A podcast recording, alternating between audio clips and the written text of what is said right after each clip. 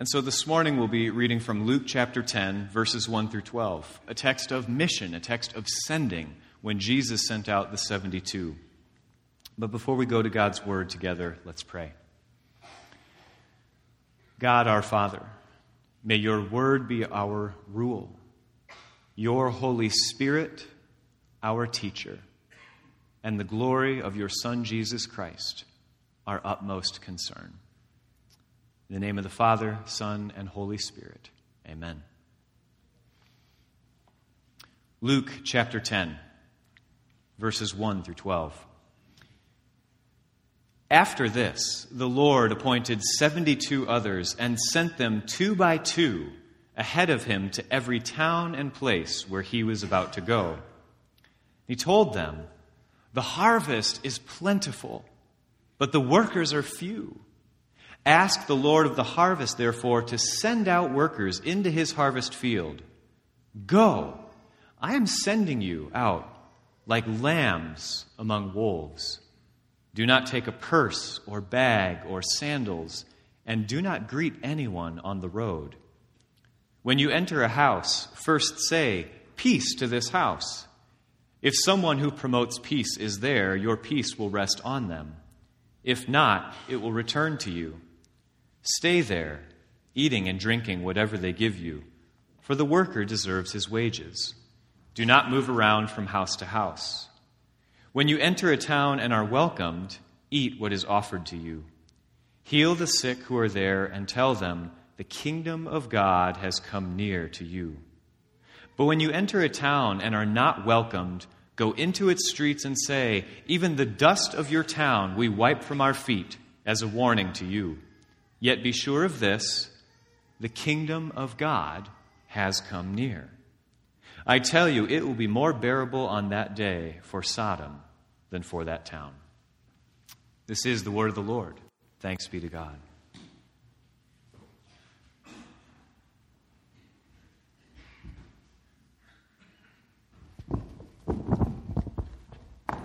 Near?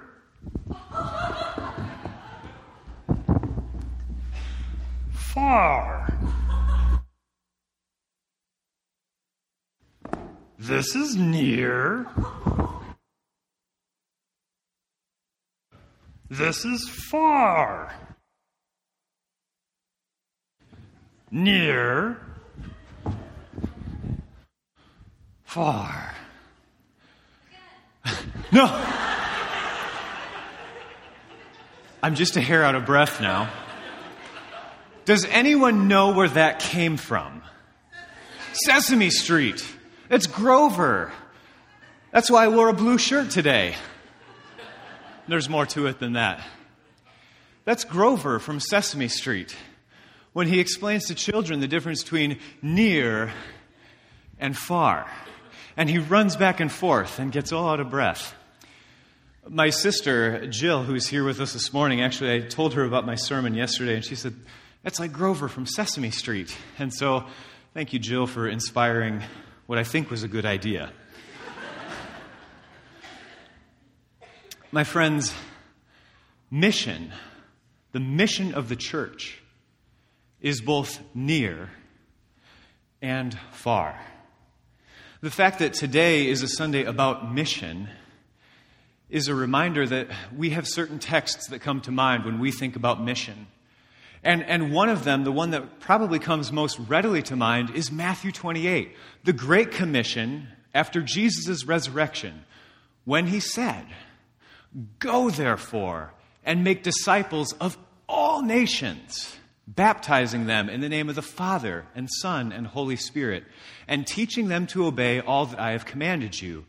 And remember, I am with you always, even to the end of the age. But when we hear Matthew 28, sometimes we think of mission as something that is only far, far. But mission is to all nations, to all the world, to all peoples, to the, to the very ends of the earth is where Jesus has sent us to. Mission is far. It takes us far places. And to have Albino and Sandy here this morning is a reminder that we are making disciples of all nations. all the way to Peru, which for those of us that are gathered here, that is far away. But mission is also near. Mission is across the ocean and across the globe, but mission is also across the street. Mission is so near, it's across the hallway at work. It's across the yard to our next door neighbor for a simple invitation. Mission is both near and far. It's not either or. It's a faithfulness that we follow Jesus wherever we go, both on the long trips where we pack our bags, we pack our suitcases, we hop on a plane, and we go far away. And mission is also near. In this text, Jesus de equips his disciples of all of their earthly stuff. There's no extra clothing, there's no extra money in the purse. It's just your daily going. And Jesus sends people out to the places that are near, to every town and place that he was about to go. It starts near, and it grows to be far. When we think about mission, we do ourselves a disservice if we only think about it as near or only think about it as far. There are times when God calls us far from home, where we pack our bags and go a great distance. And maybe sometimes even scarier than that is the mission that's near to us to witness to those whom we know if this doesn't go well, we're going to see them again very soon. Mission is both near and mission is far. Because the mission of God that we have been given is to spread the gospel. The news that Jesus gave the 72 in Luke chapter 10 to say that the kingdom of God has come near to you. The kingdom of God has come near to you. And we bring that news both near and far.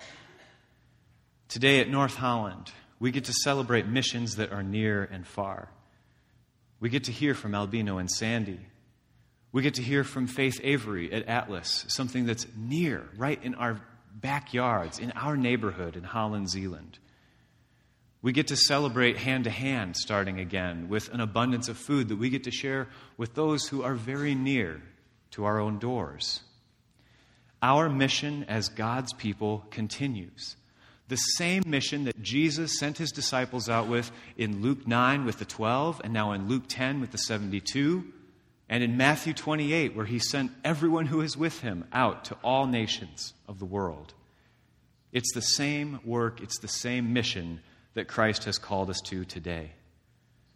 And so we, the church today, learn just as much from Luke chapter 10 as we pay attention to how Jesus sends us out on mission, both near and far. The task of mission, both near and far, is urgent and daunting and maybe just a little bit intimidating.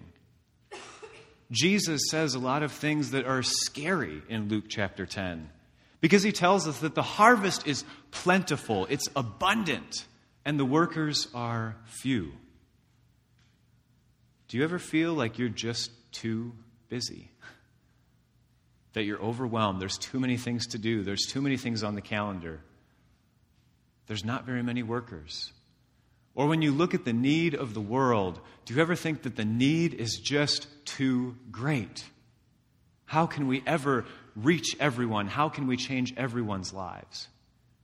The harvest is abundant, but the workers are few. Because the harvest is throughout the whole world, and the world is a big place, and the world is a place of great need. And Jesus scares us a little bit by saying that we're sent out as lambs among wolves. It's a reminder that God never guaranteed physical safety or that we would always be comfortable where we are. God did not guarantee that we would always be well received either.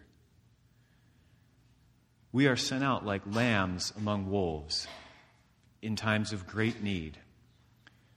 And if we engage the world in mission, if we pay attention to the need of our world, we will encounter wolves. we will encounter the wolves of people who are opposed to us, who do not welcome us, who do not want what we are offering, this news of the kingdom. If we pay attention to the needs of the world, we will encounter the, the wolves of poverty, the wolves of addiction that tear people apart. We will encounter abuse and hardship. Even hearing this morning from the update, we will hear about human trafficking and exploitation, the abuse of children. We will encounter the wolves of families that have been broken, people have been turned against one another. We will encounter great need. And if we engage the mission that Jesus has called us to, to go into the world, both near and far, it will take a toll on our souls.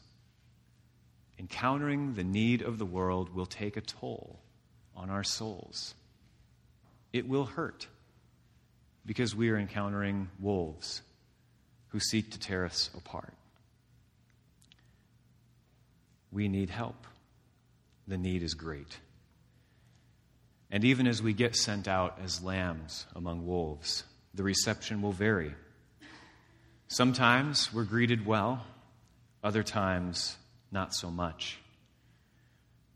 One of the questions that always uh, troubled me in this text was what does it mean when you're not greeted? When you say peace, the peace of Christ to this house, and you're not greeted, that you go into its streets and say, Even the dust of your town we wipe from our feet as a warning to you, in verse 11. Yet be sure of this the kingdom of God has come near.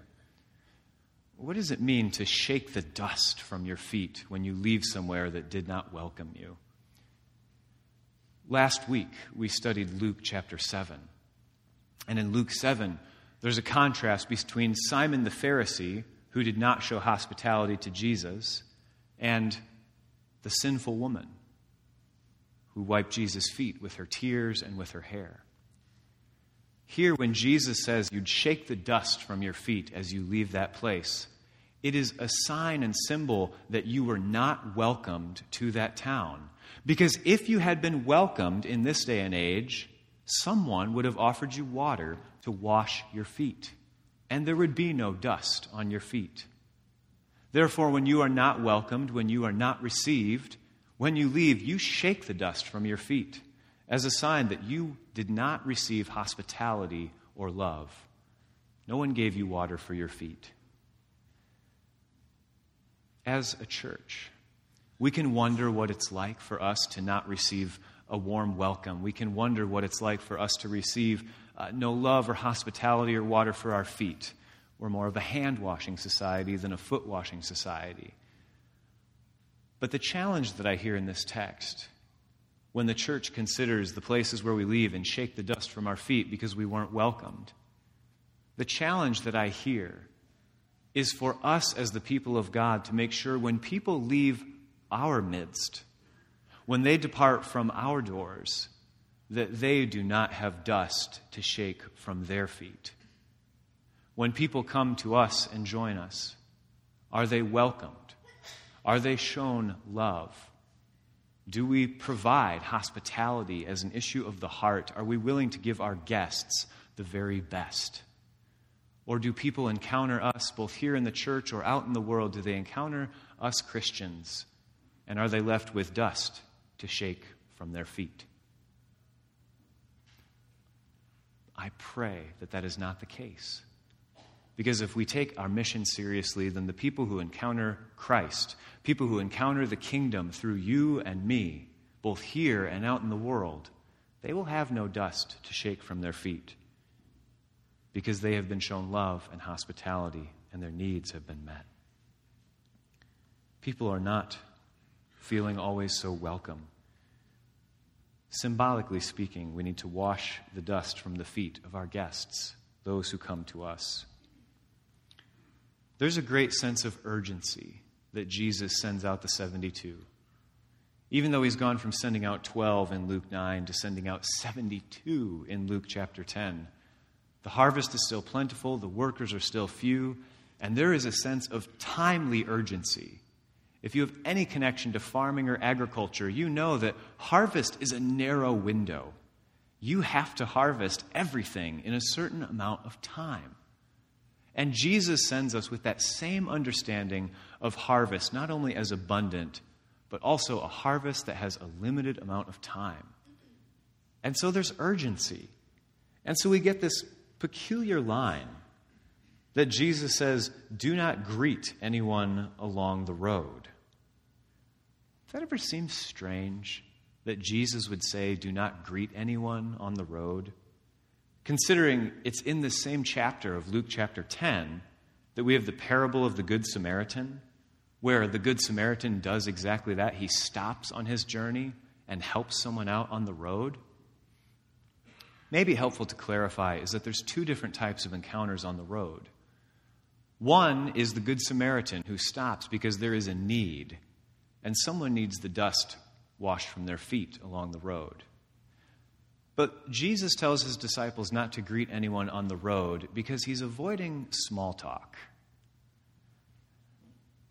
Jewish greetings were very formal and they took time. And so if I were traveling on the road and I met Jed, I would be socially obliged to say to him, Jedediah, son of John, son of Larry, peace be with your household. Stephen, son of William, son of Edward, peace on your household. Jedediah, husband of Brittany, father of Jace, father of Eliana. Stephen, DeVries, husband of Caitlin, father of Ada, peace to your household and your family, and sovereignty to you. May the Lord bless you for all generations, both now and in the future. And you and your generations, may they be many. Shema Yisrael. Adonai Eloheinu. Adonai Echad. And you know that that song goes on for quite a while. Please join me in my house for dinner. I would be honored by your presence. Come, come. And then, at that moment, we've been taken off the road. Thanks, Jed. At, at that moment,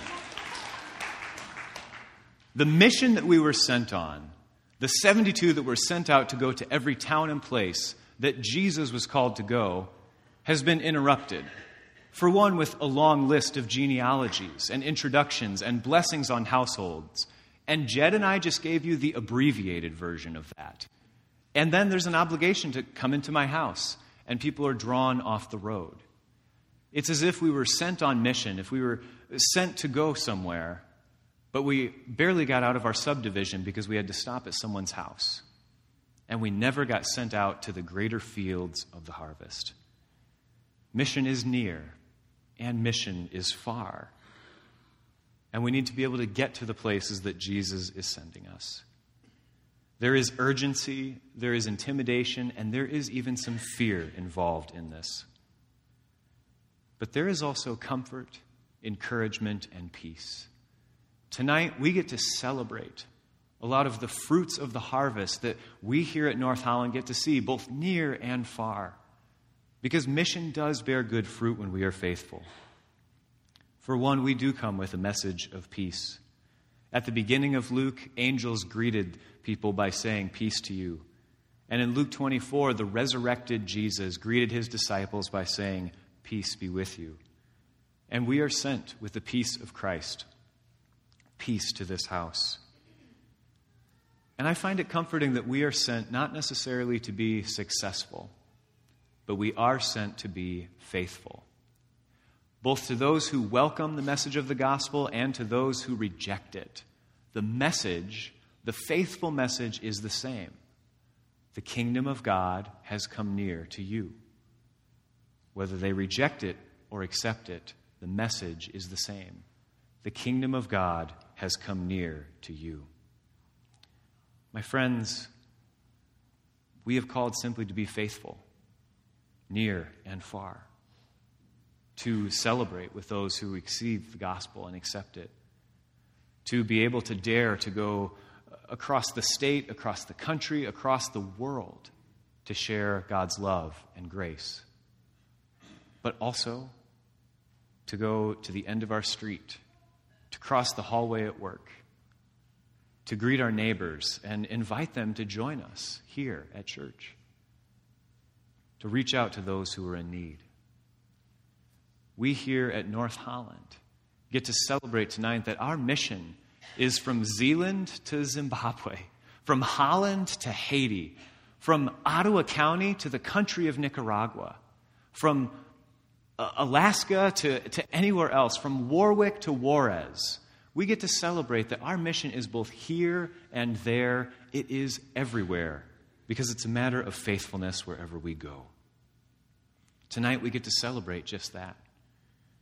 And we get to be reminded that the harvest is plentiful and that the workers are few.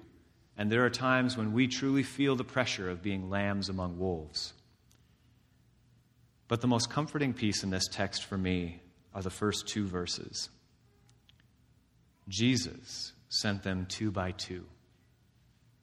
Two by two.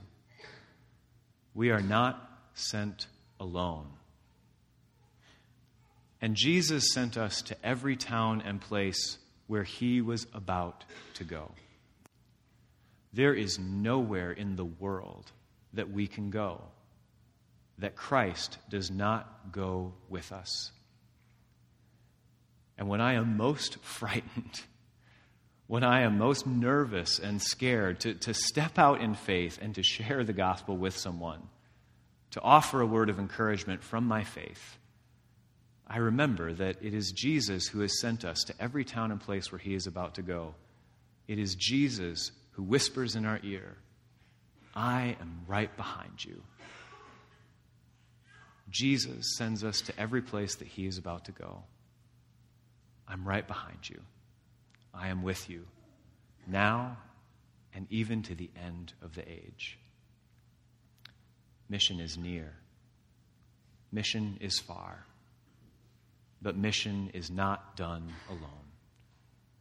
May the grace of our Lord Jesus Christ, the love of God the Father, and the power and presence of the Holy Spirit be with us in every mission endeavor, both near and far. Amen. Let's pray.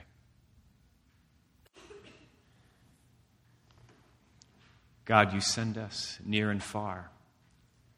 You send us when we are excited. You send us when we are afraid. You send us when we're confident that all will go well. And you send us when we have no idea how this is going to work.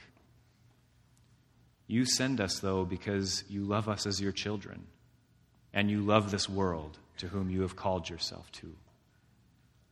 Lord, may we see the need and witness to it and bring your kingdom here, both near and far. In the name of Jesus Christ, we pray. Amen.